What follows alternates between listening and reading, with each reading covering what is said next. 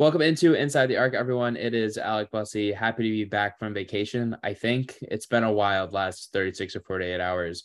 Sim has heard all about it. We were supposed to record this a day earlier, but I had some wild travel uh, details over the last two days. So I am running on fumes here with a six hour time difference.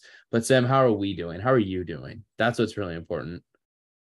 Yeah, I mean, I'm good. I I think it's interesting, like how since I stopped beat writing, how like inverse our schedules are. Like I feel like during the the basketball season itself, you're writing multiple articles a week, you know, especially like the day of, day after game.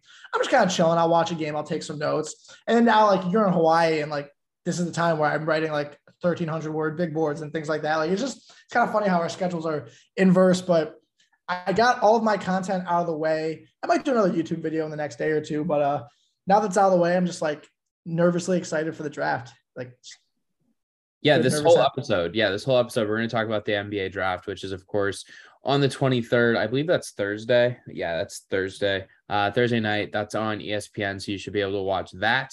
Of course, the NBA finals have come to an end with the Warriors continuing their dynasty, I guess you could say, in a way. And college basketball is kind of in a dead period, although Pete Nance is providing some good news for Tar Heel fans. Of course, I'm sure most of you guys saw that. Of course, Sim and I have a bet on who will win. Actually, not win. I guess it's finished higher in the ACC higher. year. Uh, I have Duke. I was riding high after their addition of Jacob Grandison, um, former Illini, of course. And now Sim is riding higher after the addition of Pete Nance. And everyone is just making North Carolina their preseason number one now, which just makes me feel even better because I just know they're going to fall on their face yeah, I don't have them preseason number one, but I have them out of Duke, so I still feel good. All right, we'll see. We need maybe we should have a better bet for this. Yeah, we we can talk. Turn Loser has to cover themselves in peanut butter, like the. Okay, like okay, okay. one-sided thing here. Okay, we're not we're not doing that. All right, let's uh let's talk about the NBA draft. Sim on Twitter in the last couple days, you've been pretty active sharing your final 2022 NBA draft big board, which is something that obviously you put a lot of work in.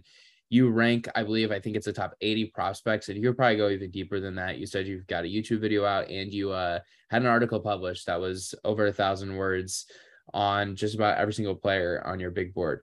So, first question I have for you, and on the top of your big board is Jabari Smith Jr. Shocker, you're picking the Auburn guy first on your board. Uh, why is Jabari Smith Jr. ahead of Paolo Banchero, ahead of Chet Holmgren? Um, I guess even Jaden Ivey, you can throw him in that group as well. Why is Jabari Smith Jr. your number one overall player? Yeah, you know, I think Holmgren is like the most discussed player in the class. Like everyone loves to talk about his frame and he's so skinny, but he can dribble, but he can shoot. So, you know, Jabari wasn't talked about him as much in that regard. I think from like just the eye test alone, you know, it's obviously Duke. It was K's last year. Banchero was on TV a lot. And he is, to me, the best offensive player right now of this rookie class. And he's the most polished player. Like, it just looks really good. Like, you watch some of those NCAA tournament games, and he you know, had huge shots down the stretch against Michigan State and Texas Tech. But and, Smith doesn't look like your traditional number one pick. He had a good productive year in the SEC, which you know we both thought was a good league, but it wasn't like just kind of dominating games with his physicality or athleticism. So you know that's a good question. Why is he one? Um, I've only really been scouting the draft for three years, but he's easily the best shooter I've scouted in the past three years, which is you know a ton of play- players. He's six ten he's skinny, but like there's clearly room to add weight to his frame. Um, so I think like even if he doesn't do anything else well, he's not going to completely fail because he's, you know, he's really good at the most important skill, which is shooting, and he's tall. But um, he's actually a pretty underrated defender. I think he'll be able to guard threes and fours right from the go pretty effectively. And when he adds on weight, like he could be that kind of small ball five that we see succeed in the playoffs. And then dribbling and ball handling isn't great right now, but he like not, i don't think he necessarily needs it to be great because again, at 6'10, he can just shoot over people. But he's also six months younger than Banchero, an entire year younger than Holmgren, and around a year younger than Ivey. So I think he just has the most room to grow. And I think his flaws are like maybe the most fixable and workable. And I just think he has the highest upside while also having like a pretty good floor. And you know, it was it was pretty close. Like I definitely thought about Banchero. I thought about Ivey at one for a sec too, but I went with Jabari Smith at one. And I think Orlando will do the same come draft night. So you have said for a while that Jabari Smith Jr. is the best shooter that you have evaluated um, in your two, three years doing what you kind of do here. He shot 42% last year from three for a player that's six foot 10. Um, just for comparison's sake, Chet Holmgren uh, shot 39% from three at seven foot.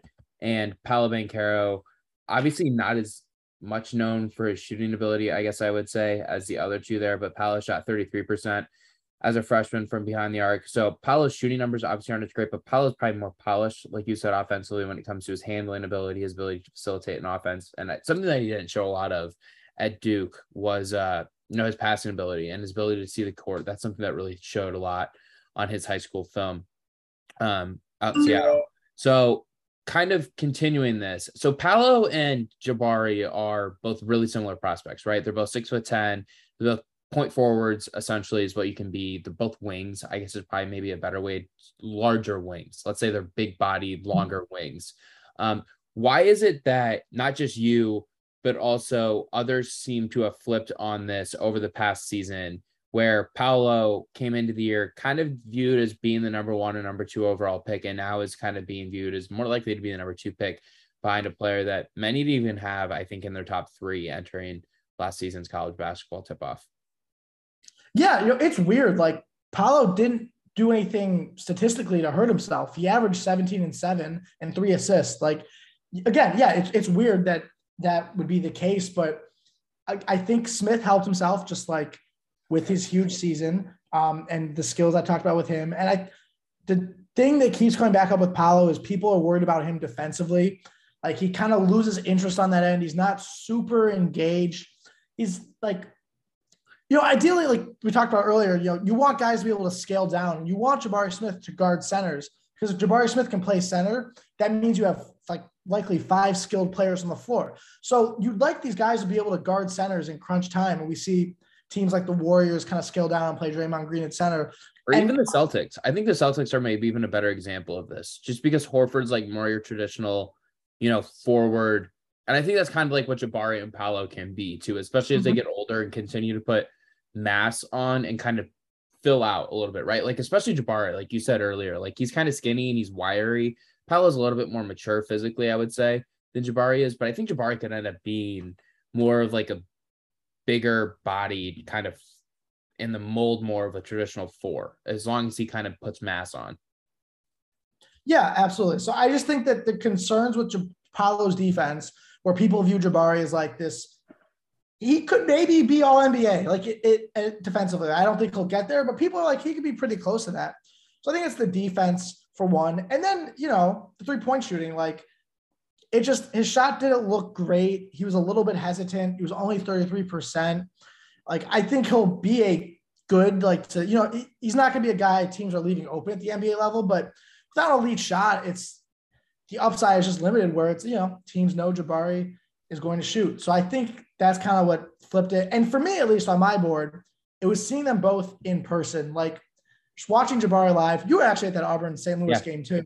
Um, but just watching him move. He didn't really play that well in that game. No, it, for me, it was everything that happened, like watching him warm up and the way he ran and the way his shot looked in person. Whereas then I watched Paolo live and like he didn't look as like big or graceful or as athletic as maybe he did on film. Like it just something about seeing Jabari with my own eyes and then seeing Paolo for me was like one looks like he could be a superstar. And I don't know if I see like superstar outcomes for Paolo, although I do see very good player. Um, I don't know if I see like the superstar upside.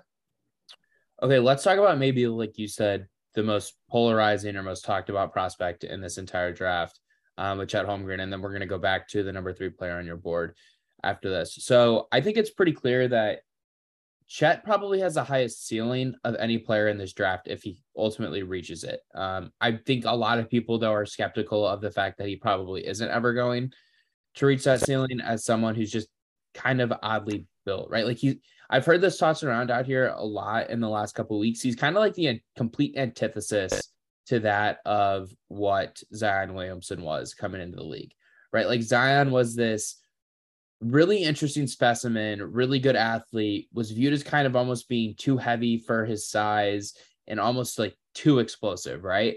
And now you look at Chet, and Chet is seven feet tall and he's skinnier than a piece of uncooked spaghetti noodles um, out of the box, right? Like, and the concern is that Chet's not ready physically for the NBA. So Chet's ceiling is probably the highest if he's able to reach it. But why do you think that Chet won't reach his ceiling compared to that of Jabari, Paolo, or maybe even other players in this class? Yeah, well, I, I don't think his ceiling is the highest, just given the fact that he's 12 months older than Jabari. And I think even the best, most optimized version of Chet is not someone that gets his own shot.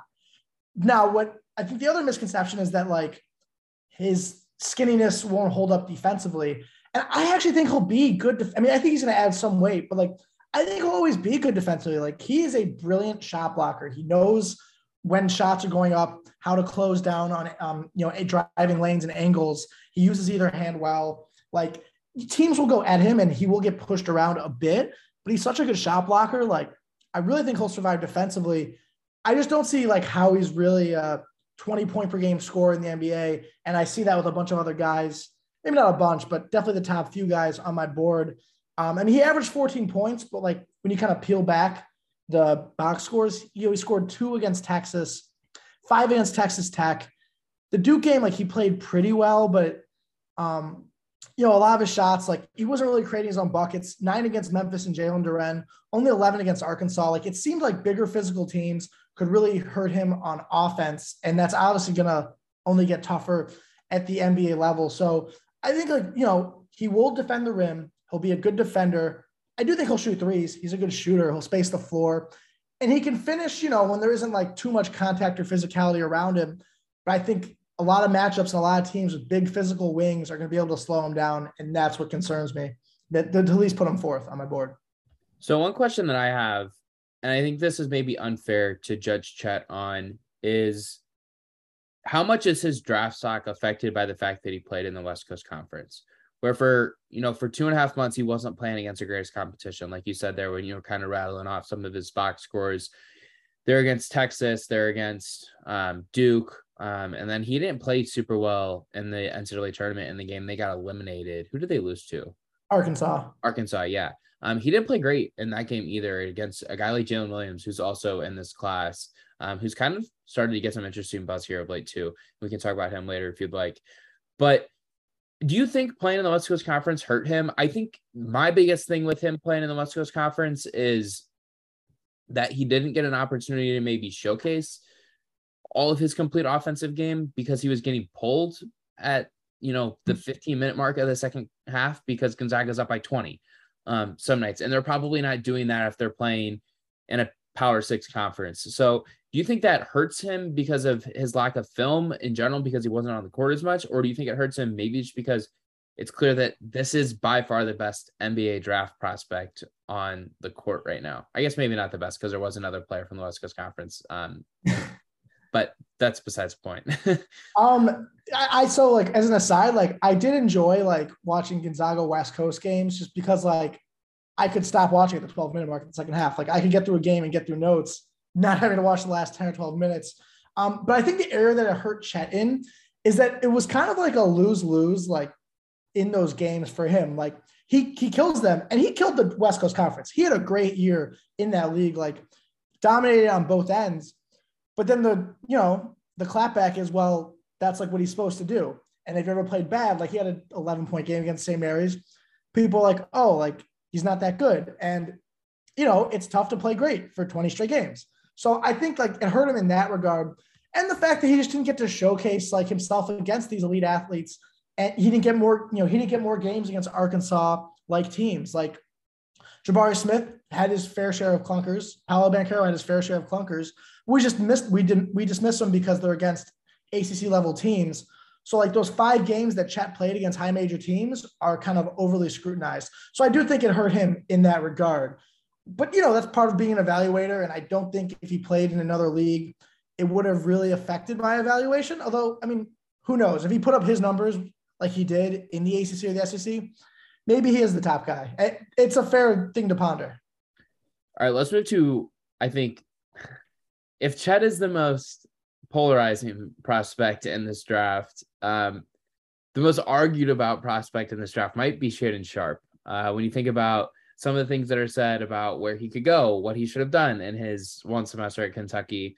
Uh, for those who don't know, Shaedon Sharpe is a former top three, top five consensus national recruit. Um, he was number one, I believe, by one or two services as well. Um, he able he was able to graduate high school a semester early and enrolled at Kentucky in January. And essentially a whole saga plays out where he ends up not playing, long story short, despite all the injuries that Kentucky had in their backcourt. Sharpe's a shooting guard, combo guard, well known for being an elite scorer, um, especially with the loss of Sahvir Wheeler at times, Ty Washington at times, um, and the need for Kellan Grady to get rest with just being older and having some nagging injuries down the stretch as well. Uh, but Sharpe never played. He said this past week that was his decision. I think there's a lot of people who maybe don't think it was completely his decision, think it was his handler's decision, his family's decision, whoever it was. Um, Sim Sharpe is potentially the best player in this entire draft. If he turns into the type of scorer that many think he can be, he's an elite athlete. He's got an ability to finish at the rim. He's got a pretty nice first step that allows him to get past defenders. He can also score it from the outside. Good length, defensively, good athlete. Like I said, that allows him to jump passing lanes um, and defend multiple positions as well. Despite being just six foot five, he can probably guard three positions in the NBA. Uh, you have Shaedon Sharpe, I believe, fifth on your board. Why should Shaedon Sharpe be a top five pick? Yeah, you know, I like Detroit's picking at five. Um, and I don't think he necessarily. And if you were the Pistons, would you take him fifth? No, because I don't think he really makes sense. Like with the roster or timeline right now, like he's probably going to slip into like the seven, eight range, and I'm okay with that. But why I think he's five on my board, which for those who don't know, my big board is kind of like in 10 years, how were their careers ranked as NBA players? Is that I'm just banking on the upside. Like he is, like you said, a freak athlete, run and jump. You know, he plays above the rim. Um, he showed some elite like pull up shooting flashes in his EYBL film. Like he wasn't a great knockdown shooter, but he showed flashes of being a really good shooter. So I think once you start to iron those out, and you know, he wasn't playing Kentucky, so maybe he was just sitting on the shooting gun every day, and like maybe he's a knockdown shooter now. Um, yeah, the upside is there, and he was on the trajectory of like you know he was a good high school player, then he kind of made himself a great one, sitting atop those rankings. Like I think that trajectory would have continued upwards in college.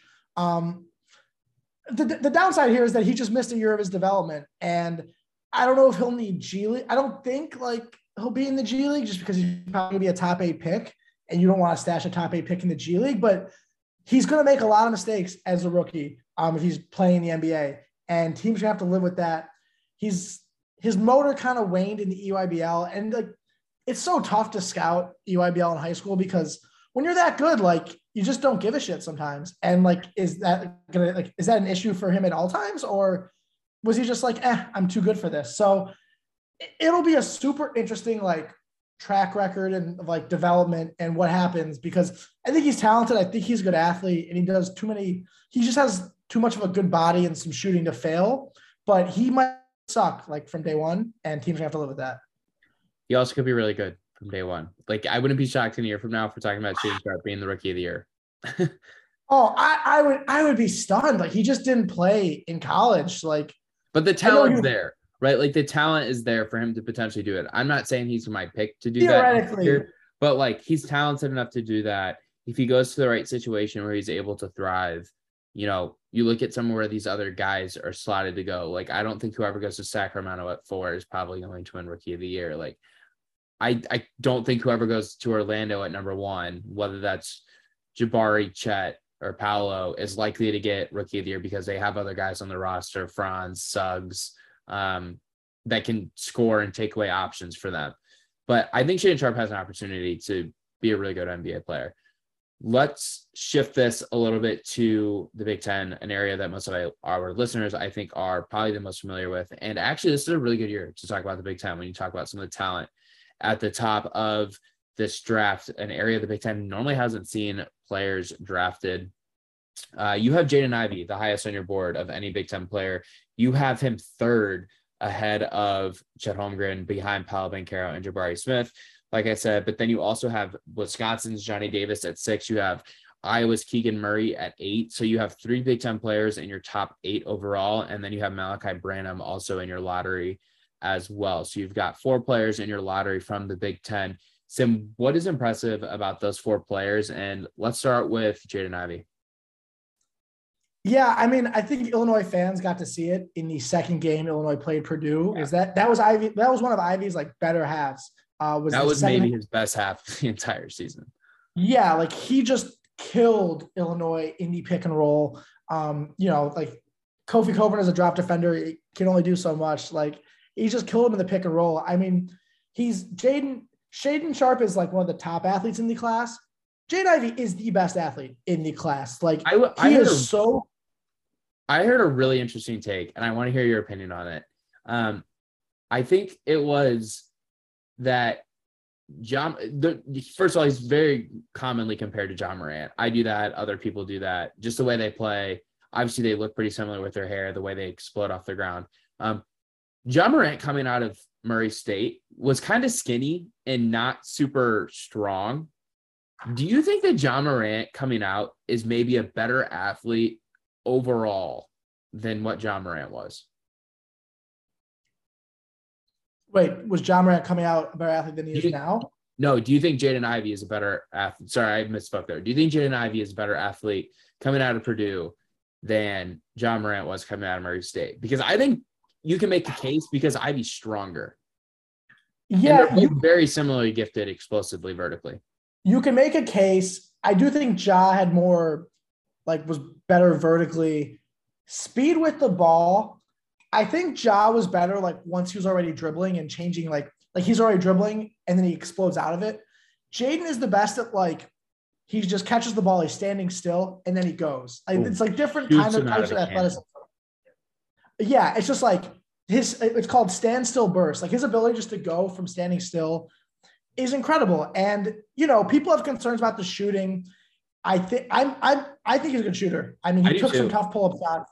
Like he can hit some deep ones. He Purdue asked him to take some tough shots. Like I think once you bring that in, the percentages will be good.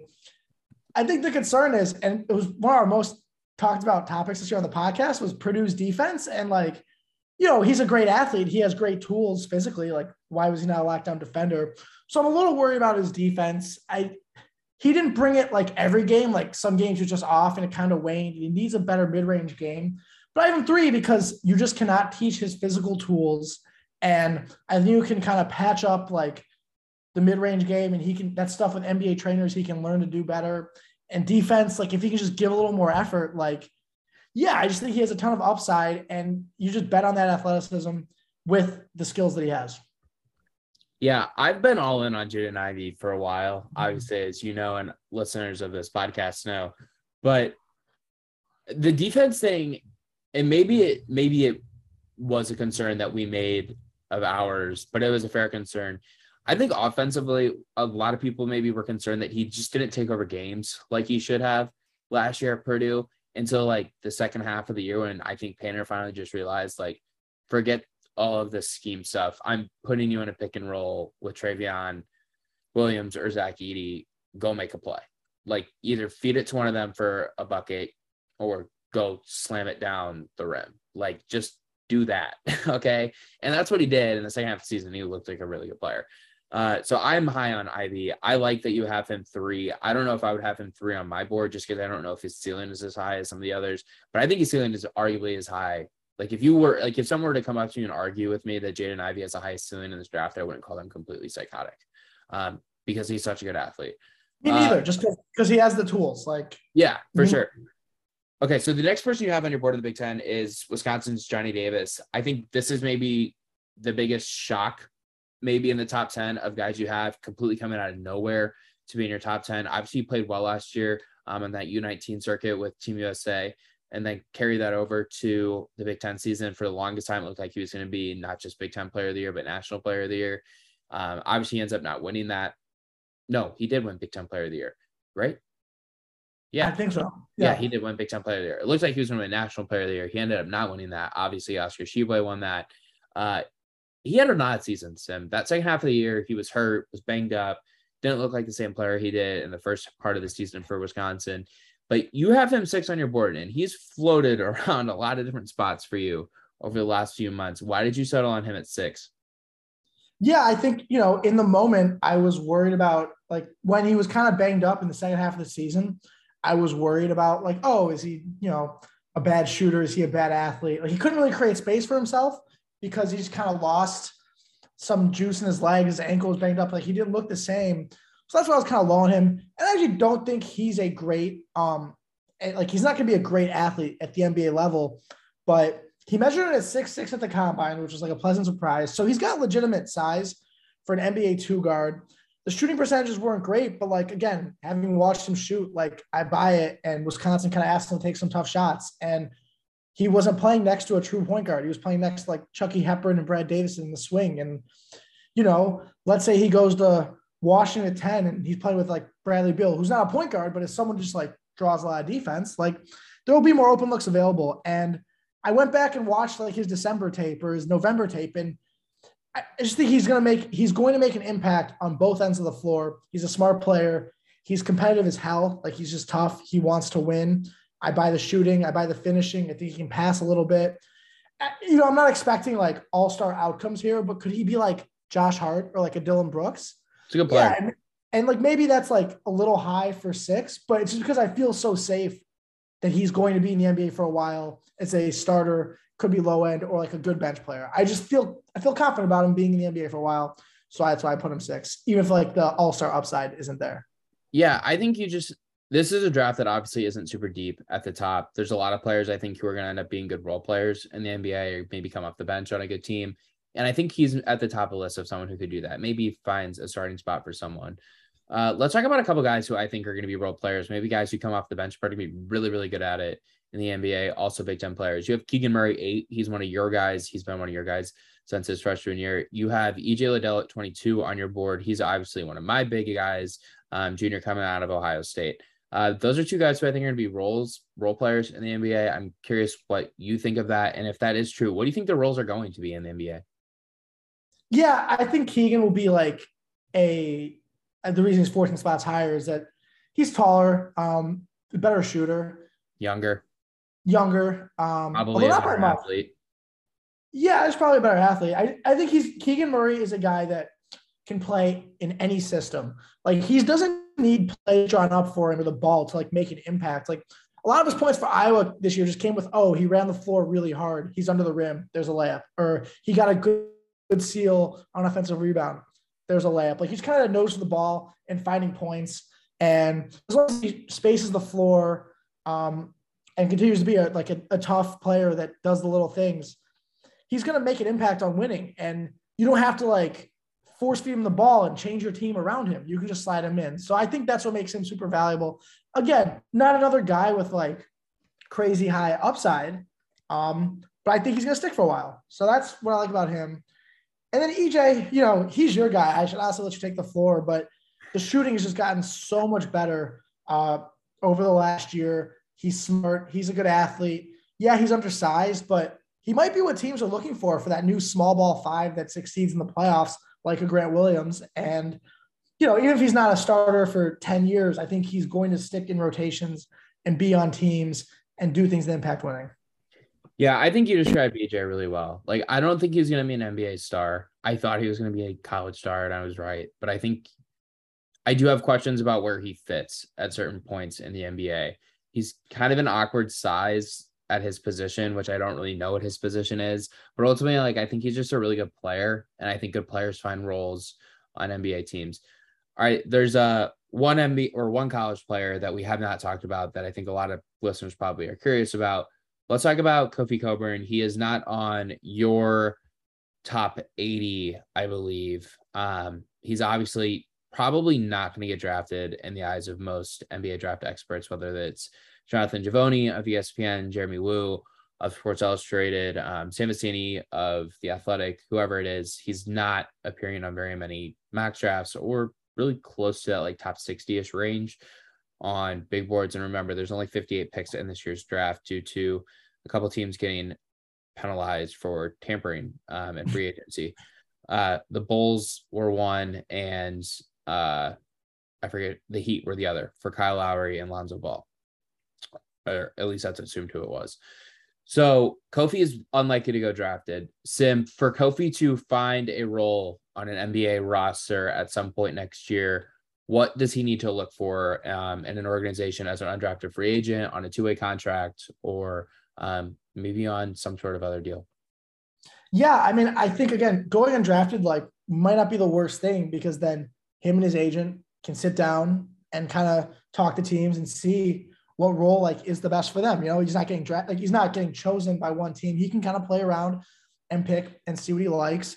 And yeah, I mean, he needs a team. Like, what he needs to do is he needs to find a team that already has a system in place that kind of has used guys like him before, or has like that kind of mold. Um, you don't want like a team that's super switchy on defense. Like I don't see him being a Golden State Warrior just because like that is not like their defensive scheme at all. You know, you want a team that's like drop ca- coverage heavy, the Milwaukee Bucks are one like I think would kind of make some sense as a two way, looking to add some size and just like somebody to eat up minutes if you're playing like a Joel Embiid or like you know just someone to go get rebounds and like be big. Like I I think I think he should look for a team that's comp- I think a team that's competitive would make more sense for him. Yeah, and I think a team that maybe doesn't have like a true ginormous player because he has to be like super nichey and like, ooh, we could use this in this exact moment to make it work. Um, so yeah, we'll we'll see. I'm curious to see what team he ends up with. I don't expect him to get drafted. I'm not sure if I expect him to get two-way contract, and that might come down to how he plays at summer league. Um, but he's going to get he's going to play in summer league. He's going to get an opportunity, and I'll have a chance to prove himself there. Yeah, I think he just needs to find the right spot. I was talking with Jeremy Woo um, for a story I did a couple weeks ago on where his draft stock kind of lands, and that was up on our front page at Illinois Rivals um, a couple weeks ago, and I'll probably share that story again now with the draft approaching. But Jeremy Woo was really insistent on the fact that fit is the biggest thing for Kofi in terms of finding success and going to the right place. So for you to echo a lot of those things, I think just kind of adds some more merit to that. Um, he can't go to a team that, like you said, switches a lot. He needs to go to a team that understands what his role is going to be. And I think it's really important for him to understand what his role is going to be too. Like, and he seems to have a grasp of what he's going to have to be in the NBA. Like I know he said, be a guy like Steven Adams, obviously is pretty decent defender, someone who's taken up that kind of role of being a physical big, who's willing to guard and do a lot of different things, but maybe not play the most minutes offensively or be the biggest threat offensively. Um, I'm not saying to be as good as Steven Adams because that's someone who really excels in their role, but just someone in that kind of mold, right? Like that can yeah.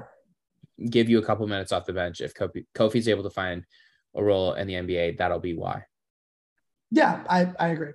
All right, Sim, before we get to some of these questions that I have outlined for you at the end, I think there's some fun questions. Um, in this draft class, uh, who is your favorite player to just watch film of?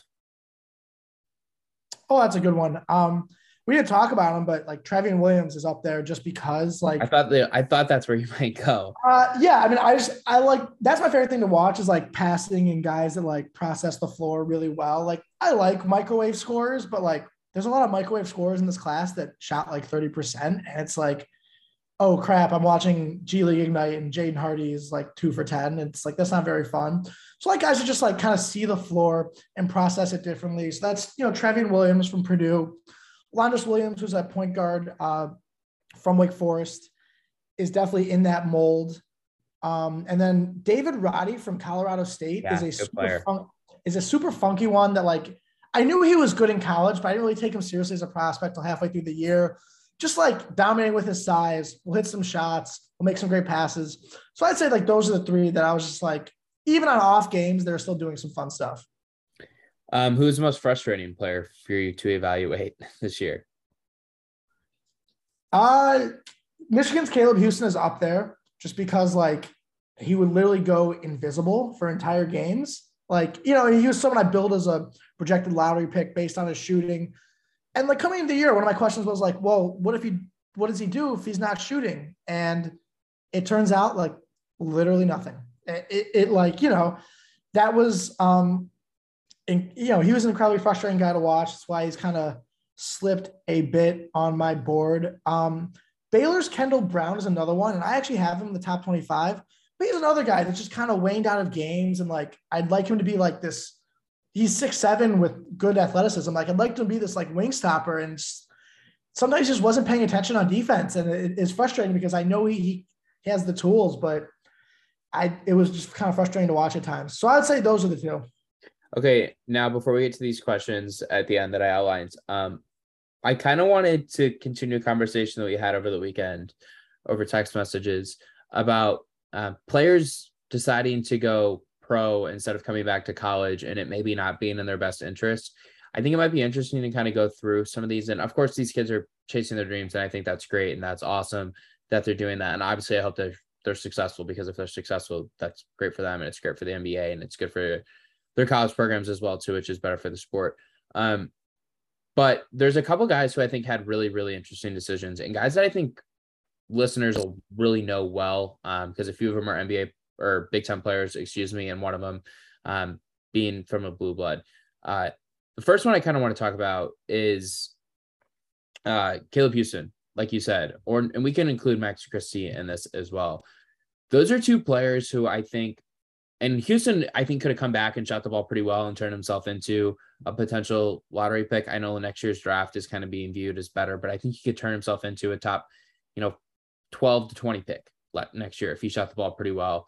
Uh, but I think Christie's a player who, in my opinion, his stock is always going to kind of be the same, similar to that of like Ayo, where Ayo is always kind of viewed as like a late first, early to mid second round prospect, right? Like even after his freshman, sophomore, and junior year, that's kind of always where he was. And he ended up going 38th, right? And he outplayed that. And I think a lot of the reasons Ayo outplayed that 38th pick with the Bulls was because he was so much more mature and he had learned the game and become a much more polished player. Um, I think that's something that Max Christie could have done had he gone back to college at Michigan State or another school had he decided to transfer. Um, so I'm really interested to see what you think of what Christie decided to do, if you think he may have made the right decision or not. I'll start with Houstan. Like, I actually, with him, I understand it more because, like, he was getting top five to 10 buzz right into the season. And, like, that alone may keep him in the first round. Like, there's a rumor he has a promise to go in the first round. He didn't go to the NBA combine. So because he was projected to be five, top five to 10 and is like floor, it's he still might go in the first. I understood it. I also don't think he's someone like, I'm not sure how much better he was going to be in college. He's not like, he's a shooter that needs other guys to create for him. We look at this Michigan roster, like, you know, DeVante' Jones couldn't do it last year. Am I sure Frankie Llewellyn's going to do it this year? They still have, you know, Uh, they still have Terrance Williams and like some kind of spacing issues on their team, like Jace Howard, Jett Howard. Like, I'm not sure how much better he honestly would have gone. And then if you suck for two years, your stock gets killed. So I understand why Houstan did it. I have him a bit lower on my board, but I'm not sure like how much better he would have been in that same kind of like system because it seems like Michigan's going to be more talented than last year and a little bit older, but the same. It's going to look the same if that makes sense. Yeah. Um, Christie, though, I agree. Like he wasn't, he was never getting lottery buzz. Um, he was getting some like mid to late first round buzz, but yeah, physically, he just does not look the part right now at all. Like it, he's going to, he's someone who needs at least a year of G League time, maybe two. And, you know, we can debate what's better to develop the G League or the NBA. Like I think it's different for different players, but, you know, let's say Max goes to the G League now and he's not he's not very impactful for two years, which I'm not really sure he will be because he's so far away physically. Who's going to give you a chance on your second contract? Like, what is your value there? Are you even a two way guy? So I, I, you know, and again, we don't know what's going on like with Christie and what he wants to do and what his goals are, but I, I didn't really understand why he decided to stay in the draft. Yeah, and I think one other one, and this is one that you and I have talked about extensively, is Duke's Trevor Keels. Um, I think Keels is in a really interesting spot. Like he can't shoot. He didn't show that he could shoot last year at Duke, but he's obviously a really talented player. But it would be odd for me to go from a guy who's coming off the bench for Duke at the second part of the season to, you know, a, a late first round NBA draft pick. I feel like if he comes back to school, he's a guy who I think could really turn into a more polished prospect and really help himself and again, like I'm happy these kids are chasing their dreams, but at the same time, now with NIL and the ability to capitalize on that and make money, and I get it. Like we don't always want to go to school. Like I'm happy I'm graduated and I don't have to take any classes anymore. Um, but I think that going back to Duke would have been really beneficial for a guy like Trevor Keels. Yeah, I mean, Keels is in the second round in every mock draft now. Like, I have him 27th on my board just because he's so young. He doesn't turn 19 until August. So it's like I'm kind of banking on, you know, in a year or two, like the shooting comes around because he didn't shoot the ball well this year. His body fat percentage was third highest at the combine. He's got long arms, but like it, it's just all kind of flashes with him right now. Like, oh, this game he looks great, and then for three games he is you know shooting thirty percent, and like so I'm just I'm gambling on the flashes. But yeah, again, it wouldn't surprise me if Keels is not in the NBA in three years because he kind of rushed it and he struggles in the G League. He's another guy who I think will need G League time. And yeah, unlike Houstan and Christie, like I am 100%, Keels would have been really good at Duke next year, I think, um, with the roster they have and with like the flashes he's shown. And now there's no Banchero. Like it's kind of your team as the sophomore. So I'll be curious to see, like, you know, how far does he fall? Does someone be- believe in the flashes and take him in the first? And then what does his next year look like? You know, he'll be 19 all of next year. Can he do anything that NBA teams want to see on the court? or do they want to stash him in the G League? So yeah, I think he's a super interesting name, but he would have been like first team all ACC if he came back to Duke. Like he would have, he would have had a really good year in college. So yeah, that's, yeah, that's another interesting one. All right, I have five or six questions, maybe seven questions lined up here. Um, let's kind of go through these pretty quick, and then we can get out of here. Uh, the player most likely to be drafted in the first round that will be out of the league in three years is who? Who? Um, it's a good question. I, would like to go this quickly, but I'd like to have a good answer. Um, you know, it, it wouldn't stun me if, like, I I like Patrick Baldwin Jr., but it wouldn't stun me if it failed and he wasn't in the league. Um, just given the concerns we have with him. Nikola Jovic is another like high risk, high reward guy from overseas that might not make it. Um, and then I've seen Kenny Chandler from Tennessee, the undersized point guard, in late first. It's tough for like six foot guards to make it. So probably be someone in the 20s, but those are the three. Like if they weren't in the league in three years, I'm not stunned. Yeah, I agree, especially with Baldwin. I just think Baldwin's such a mystery. He could end up being a really good player, or he could just really struggle. He's obviously got some injury history there too, as well. Uh, flip it, the player most likely to go in the second round that'll become an NBA All Star. Oh, All Star. So we're we're swinging for like high end. Yeah, becomes here. a pretty good player. Um, I'll say Nebraska's Bryce McGowens Like, ooh, that's a roll of the dice. Well, I don't think he's going to be an All Star. He's like 34th on my board, but like, just of like, there's a scenario where he becomes this elite level scorer on a bad team like Nebraska was this year, and he's like 20 points per game, and he makes it. Um, I'd say him and Ryan Rollins, another guard, this time from Toledo. He's young. He doesn't shoot great. He can't guard anyone right now, but like as a kind of scoring guard. Again, I could in a crazy world he could average 20 points to be an all-star. So I'd say Ryan Rollins and Bryce McGowens. I'll give you one, and this player might end up going late in the first round, but give me Ty Ty Washington. I think he could maybe do it. He's obviously a really talented player, could turn into a pretty good lead guard. Uh, I yeah. think you're. I think I know where you're going to go with this one. Most likely to be an NBA MVP.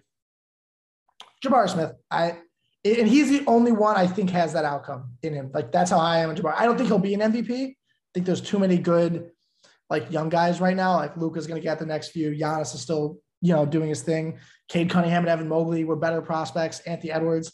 I don't think any of these. I actually don't think there'll be an MVP from this class. But I would swing like if it had to be one, I would say it's Jabari. That's why he's one. All right. Uh, here's a fun one. Uh, which player has the best draft night suit? Oh, I have an um, answer for this. So it's going to be somewhere in the green room, which is like the top 20 or so guys. I'm going with Jeremy Sochan from Baylor. Ooh, um, I like that. What color is his hair going to be? Yeah, first of all, he might like. I think he goes with the neon hair for the Baylor. Shows pride to his school, but I've uh, I've recently started to follow him on Instagram, and like he's got a really good aesthetic. Um, so I think that he's just like he's kind of a flashy guy. And then I watch out for Bennedict Mathurin too. Oh, Arizona. that was my pick. That's yours. Okay. Um, yeah, Ben Mathurin is my pick. I just think he's a Canadian. He's sharp. Um, like objectively a pretty handsome dude. Um, I just think he could pull off something. So I'll say, I'll say Sochan.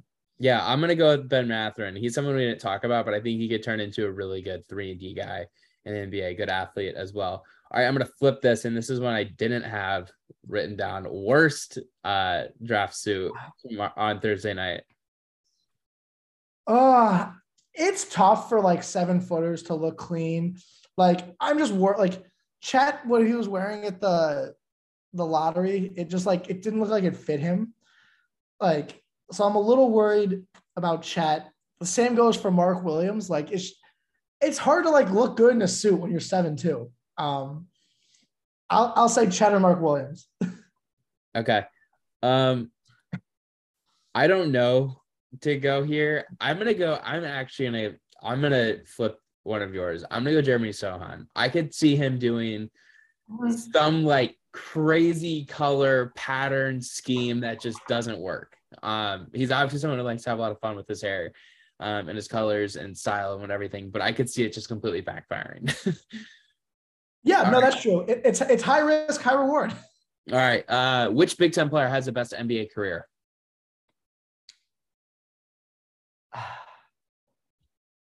this is interesting because I think Ivey has the most potential, but like I feel way better about Keegan and Johnny as like surefire being like good. Like I think Jaden is going to be a good player on teams that maybe don't like. He's going to be the leader of teams that aren't that great to me. I, and like I hate to sell him short. Like and if put in the right situation, he could be. But so I think Jaden will have the best career. I think like Johnny and Keegan Murray are on the teams that win the most playoff games is like is how I would phrase that. Okay. Uh, which conference has the most players drafted? I have to look at the raw numbers, but it just, it just feels like the SEC. Like they're definitely getting two from Auburn, um, one from Kentucky, one from LSU, one to two, two from, from Bama. Kentucky. But Ty, Ty, oh, I, we're, counting. You're not counting Sharpe, are you? Um, Does Kentucky count Sharpe? And they're wait, like, so is Cal is Calipari there, and is he is he calling him my guy, or is he just saying that about Ty Ty? Like, do we get a Calipari interview?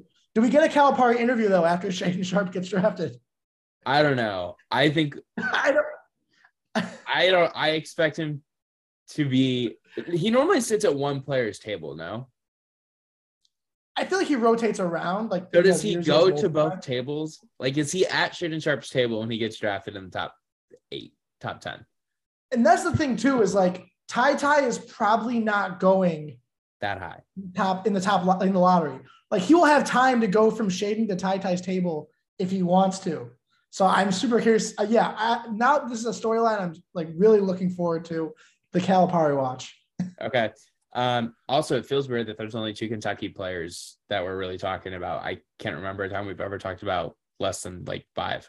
Uh, all right, this is the last one, and I think I know where you're going to go with it. I'm um, considering an answer to an earlier question. You can tie your life to one player in this draft winning a Finals MVP. Who are you tying your life to? So you're yeah, factoring in. It's, it's, you're factoring Jabari. in winning but you're also factoring in who you think is gonna be a really good player. Yeah, it's Jabari. He's my number one guy. And like I guess this is one last thing for Jabari over Paolo is that like I think Paolo like needs the ball more and needs to handle it more. And that kind of handicaps you for your team building. Like you can't have a ball dominant point. Like theoretically, it's going to be tough to have a ball dominant point guard with Paolo because he needs the ball. Um, Whereas I think Jabari, he can play with like a facilitator and play off him a little bit better. So yeah, Jabari Smith's my number one guy. I, I love him um, as a prospect. I think, you know, I think he, it's unfair when people are like, oh, he's not like a true number one prospect. I, I think he is. I think he's fully deserving. I expect him to go number one. And in five years, I expect him to be the best player from this group. On what team? Do you think he's still with the Magic? Yeah, I think he's their best, like, as, as big of a Franz Wagner guy as I am, and I'm kind of eh on Jalen Suggs. He's their best asset. Like the team is now being built around him with Franz kind of in the shadows. It, he, I think he'll be a magic for uh, an Orlando, and he, he strikes me as the kind of guy that isn't gonna like cry about his contract two years from now and request to be traded to the Knicks or something. Like he strikes me as a guy that's gonna want to win there and grow there. All right, I gotcha. All right, Sam. Hopefully you had some fun. You were able to uh, kind of express some of your thoughts um, throughout this, and hopefully one of us nails uh, best and worst suit predictions. I think that might be our most popular conversation come Thursday night. So thanks for listening. Any final words, Sim? No, uh, take care, everyone. You know, with it's a down period right now, but we're looking to have another episode out in the next week or two or so. Going back to Illinois stuff, like this is no longer a draft podcast. Uh, after today, it's back to Illinois, so stay on the lookout for that. But yeah, thanks for listening, and I hope I look smart from now in a year. But I could look like an idiot, and that's the fun of this. It, you, I'm, I feel like I'm confident in what I watched and the notes I took and how I projected, but it's such a crapshoot, and no one knows for sure. Um, but hopefully, I got a few things right. All right. Thank you for listening to everyone. Make sure to tune into the NBA draft on Thursday night so you can judge um, Sim's big board as it goes through compared to how NBA GMs um, rank these players. But thank you for listening, everyone. We appreciate it. Have a good one. We'll be back hopefully in the not too distant future to talk about the Big Ten and how crazy the top half of the league is going to be. Sim and I continue to argue about who the best team in the Big Ten is. So we're going to bring in a moderator uh, to separate the argument. Thank you for listening, everyone. Have a good one and enjoy the rest of your week.